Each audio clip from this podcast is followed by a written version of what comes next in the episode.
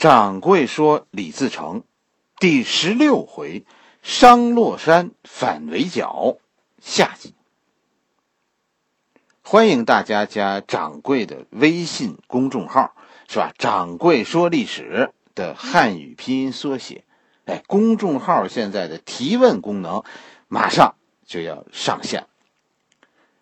上一回咱们讲到，是吧？商洛山反围剿，这是一波未平。”一波又起，哎，看这段书的时候啊，大家注意，南这个整个的战线啊，其实分为南线和北线。书中说的东线是属于北线的，就说东线和北线是是一个部队，南线是一个部队。南线是敌人武官的部队，是吧？北线是商洛县的部队。在北路呢，咱们上回讲到，听说甘子要造反的时候，这个时候南路也出事了。这可是个要命的事儿，郝瑶旗是吧？因为轻敌喝醉了酒，结果遭到敌人偷袭。哎，明军其实打的也很聪明，明军攻破了农民军的防线，哎，把代替闯王在南线指挥战斗的高桂英以及农民军的主力部队，哎，在南线合围了。实际上，整个战线来说，南线才是核心。无论是农民军还是官军，其实主力都是在南线作战。哎，这样，在南线，农民军陷入合围，形势一下子就变得万分危急了。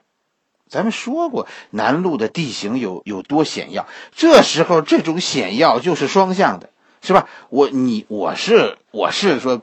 攻不进去，但是我要是围住你，就这样的山口你也跑不出来。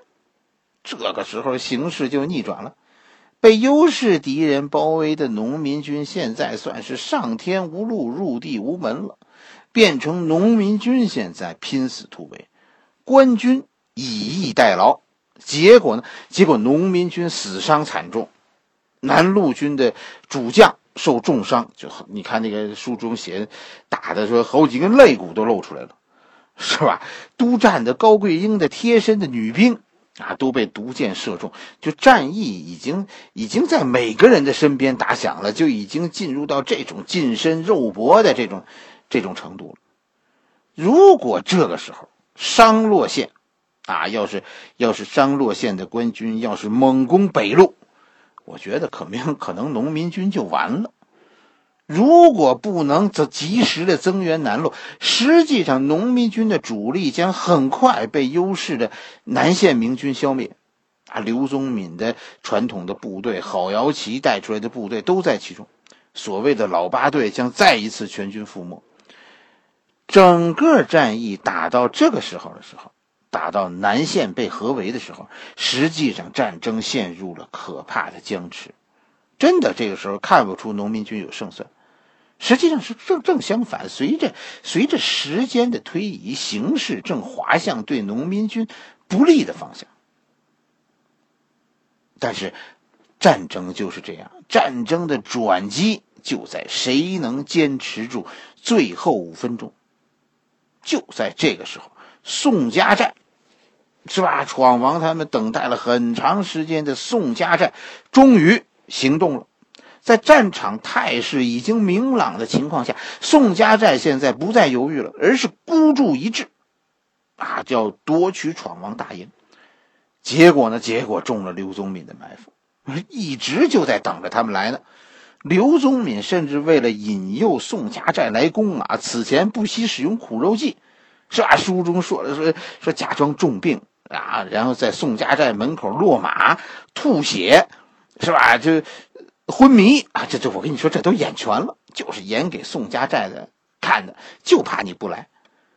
这里其实是是是挺有意思的，就是李自成这本书啊，我跟大家说特别耐看，就细节真的写的特别好。大家注意就注意吧？这儿写了一个马婆子，就他在这儿给你写了一段怎么跳大神儿。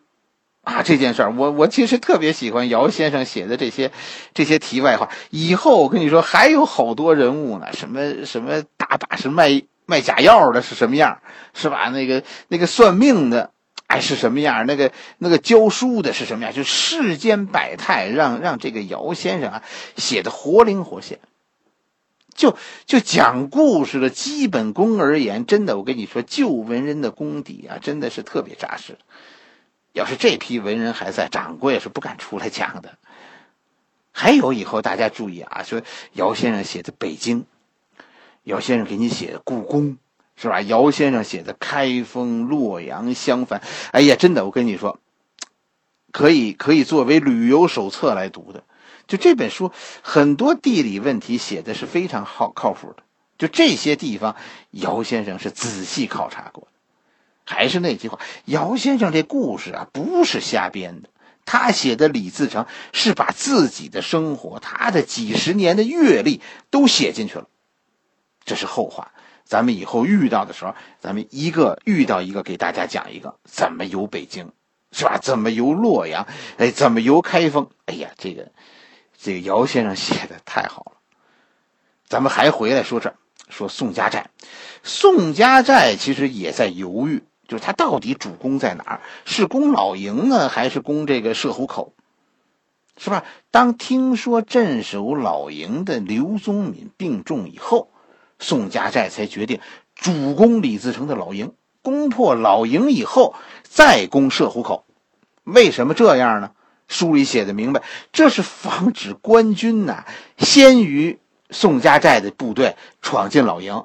宋家寨打算把李自成抢去的东西夺回来，要是官军进去，那就轮不到宋家寨了，是吧？哎，大家注意看啊，宋家寨是抓了两个所谓的流民季琦，咱们说的没错，是吧？这是这是本地人和和外来人他们在商洛山的矛盾。宋家寨的头人最后带着乡勇冲进了李自成的老营，刚冲进一小部分人，这宋家寨的寨主刚冲进去，队伍就被伏兵截断了。黑暗之中，农民军啊四下虚张声势，好像漫山遍野都是农民军。结果宋家寨的这些乡勇丢下自己的头人，溃散了。宋家寨的寨主让人抓住了。跟在后边的官军也被这个宋家寨的这个庄丁一冲，哎，也就都跑都都逃走了。失去了这样的内应，官军就泄了气了。原本准备在北线啊，在在东线大规模进攻的这些部队，没有开始就溃散了。跟着李自成在在处理完杆子的这个事情以后，就派出了一股小股的骑兵。绕过这个官军，去骚扰官军身后的商洛城。商洛城是官军的后顾之忧，是吧？现在眼看商洛城受到威胁，于是官军北线和东线官军全军后撤。北线的战争在就在宋家寨寨主被抓以后到此结束，宋家寨首领被擒，整个官军的战线。北路战线就此后撤，实际上北线的官军就退出了战斗。读书的亲 注意一下，这里其实姚先生是写了一系列的事件，这一系列事件加在一起，其实是一个伏笔。此刻的农民军还没有得到知识分子的支持，所以农民军其实现在就是一群乌合之众，他队伍很杂，各派人和在这个武武装武装的队伍中。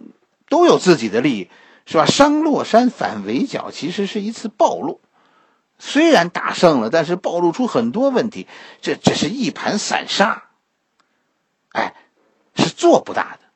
如果按照这么发展下去，人越多，这股整个李自成的部队麻烦越大，他们不团结，他们之间彼此有各自有各自的利益。大家要要体会这件事，这是为后来牛金星、宋献策他们加入以后，就农民军变成那种军纪严明，哎，那种部队埋下的伏笔。此时的农民军不是正规军，他就是一伙更大的杆子，啊，跟以后把以后和现在一对比，那个时候你就能知道，知识分子在造反中他的重要作用。有知识分子做加入。这个队伍有军师，他就是一支正规军；没有军师，他永远是农民军。还有一件事儿，你这里一看农民军对俘虏的处理，刘宗敏把把抓来的俘虏都杀了，是吧？官军是都杀了，而把宋家寨的这些乡勇都留下来了。这是这是战争经济学，乡勇是可以最后索要赎金的，啊，这是这是可以卖钱的，这就是我跟你说土匪武装的习气，是吧？你说这样的农民军将来会有官兵来投诚吗？是吧？这也是准备和后来的事情做对比的。商洛山之战，其实姚先生咱们说是为以后军士们的出场。在这里事先埋下一个伏笔，实际上在这儿大家去体会，就是闯王军队其实太乱了，是吧？各种事情都是跟着感觉走，没有一点章法。对于这一场战役，其实咱们知道姚雪银先生是编的，但是为什么这个故事编的让你觉得活灵活现呢？其实我跟大家说，商洛山。反围剿这个故事其实是是有有原型的，他是把现代的很多故事编进了历史的。你仔细想吧，你比如说整个山洛山反围剿，这就是红军一九三零年在第一次反围剿中遇到的情况，几乎是非几乎是一模一样的。当时的国军是吧，对对中央苏区展开第一次围剿，红军当时三万人，但是多数都是所谓的赤卫队。是吧？国军是第十八、第十八师和第五十师，南北夹击，这是两个两个非常强的正规师，南北夹击红军主力。最后呢，也是被被红军分而治之。东线进行的是艰苦的阻击战，迟滞第五十师的进攻。西线在龙岗采用诱敌深入的方法击败了张辉瓒的第十八师，然后转身全军猛攻，击溃。第五十师取得了第一次反围剿的胜利。实际上，李自成在商洛山反围剿战争中也是这么打的。就这两个故事是完全对得上的，只是只是第一个红军第一次反围剿的那时候，那时候官军是东西对进，是吧？这里是根据商洛山的具体地形，改为官军南北夹击了，但都一样，都是内线作战，是吧？然后利用诱敌深入，歼其一路。啊，然后红军主力全面出击，击败另一路敌人，就这种战法，两次，这两次战役其实说是是一样的。实际上是一句话，姚先生写的这个故事是很有根据。他虽然不是发生在李自成身上，但是这是在历史的空白处，姚先生又给你加上一个真实的故事，补充上那个时代历史的缺失。作为一本小说，我觉得这是一种严谨的对待历史的态度。但是有朋友说说说，啊，我们读红军这段历史的时候，我们没有读到过红军当中有宋家寨呀。其实我跟大家说，有，啊，咱们没注意到，让他错过。关于土地革命的真相，跟大家说，仔细去想，就在宋家寨。是吧？红军第一次反围剿战役中牺牲了一个主要将领，哎，这个人叫武忠豪。大家有没有注意到武忠豪是怎么牺牲的？武忠豪这个人啊，当年很重要，他和林彪、黄公略这三个人一起，就武忠豪、黄公略、林彪，当时被称为井冈山时期红军的三骁将，最厉害、最能打的三个人。武忠豪就是在第一次反围剿战役中牺牲了，后来大概是在，是在第三次反围剿的时候，是黄公略牺牲了，最后就剩下林彪，最后最后他他到建国被封为元帅。武忠豪，大家注意，就是在第一次反围剿战役中，他就是遭到地主武装的偷袭牺牲的，就是当时的苏区。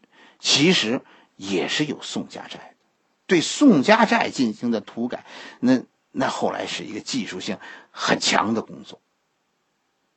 所以，所以讲李自成的时候，其实其实我们后面还会多次提到红军的一些战役，是吧？就是这个这个在写这个在写这个李自成的过程中，李自成作战的过程当中，其实以后是加入了很多红军当年的经典战例。红军的历史啊，好多好多怎么说呢？被被淡忘，有些是被有意的淡忘。但是我觉得今后几年会成为研究红军的一个大好的机会，因为很多历史文件啊，它都是多少年以后解密。哎，现在逐渐的开始有一批红军那个那个时期的历史被被逐渐解密，哎，让我让那段历史逐渐为我们所知，是吧？你你你你你，比如说红军现在解密了，应该是前年解密了一批红军早年情报工作的档案，我们惊奇的发现啊，原来第一次反围剿对后来的红军竟然那么重要，在这一战中。是吧？咱们刚才讲第十八师的张辉赞，啊，被被红军合围，他手下有好几个电报员被红军俘虏了。先是呢优待俘虏，让红军给放了，后来又被抓回来了，被被不是被抓回来了，又被请回来了。这几个人以后成为红军的最高机密，啊，就国军当时普遍是装备电台的，而共军其实很少。是吧？所以，所以国军呢，很多年也也没有更换密码，因为共军就没有。有了这几个情报员，国军的这些电报就被共军破译了。更加重要的是，后来啊，在长征的关键时期，就国军连续的发生乌龙电报。其实现在知道，这就是红军的红军的这几个电报员。利用掌握的密码，啊，是他们给国军发报的。有时候是冒充上级给这些部队下命令，有时候是是冒充下级报告情况。这所有的诸葛亮，我跟你说，背后都有一批罗贯中。历史啊就是这样，要是他盖住一部分啊，只给你看另一部分，真的这事儿就太神奇了。红军的事儿，咱们以后慢慢讲。是吧？李自成的故事，讲李自成的故事是离不开讲红军的。商洛山战役最终以官军撤走，闯王在商洛山暂时站住了脚，宣告结束。但是大家一定要知道，其实这一战官军是打胜了，因为关中的官军的主力，是吧？现在从从蓝田经过武关，进入了鄂北战场。成为了最终击溃张献忠的主力，张献忠才是那个时候最闪亮的一颗贼星。好了，下一回咱们咱们打乱书中的顺序，是吧？我我把后边的内容凑一凑，咱们给大家集中的讲讲张献忠的这一段，啊，这那一系列的惊天地的血战。欢迎大家加掌柜的。微信公众号“掌柜说历史”汉语拼音的缩写，啊，公众号的提问功能即将上线。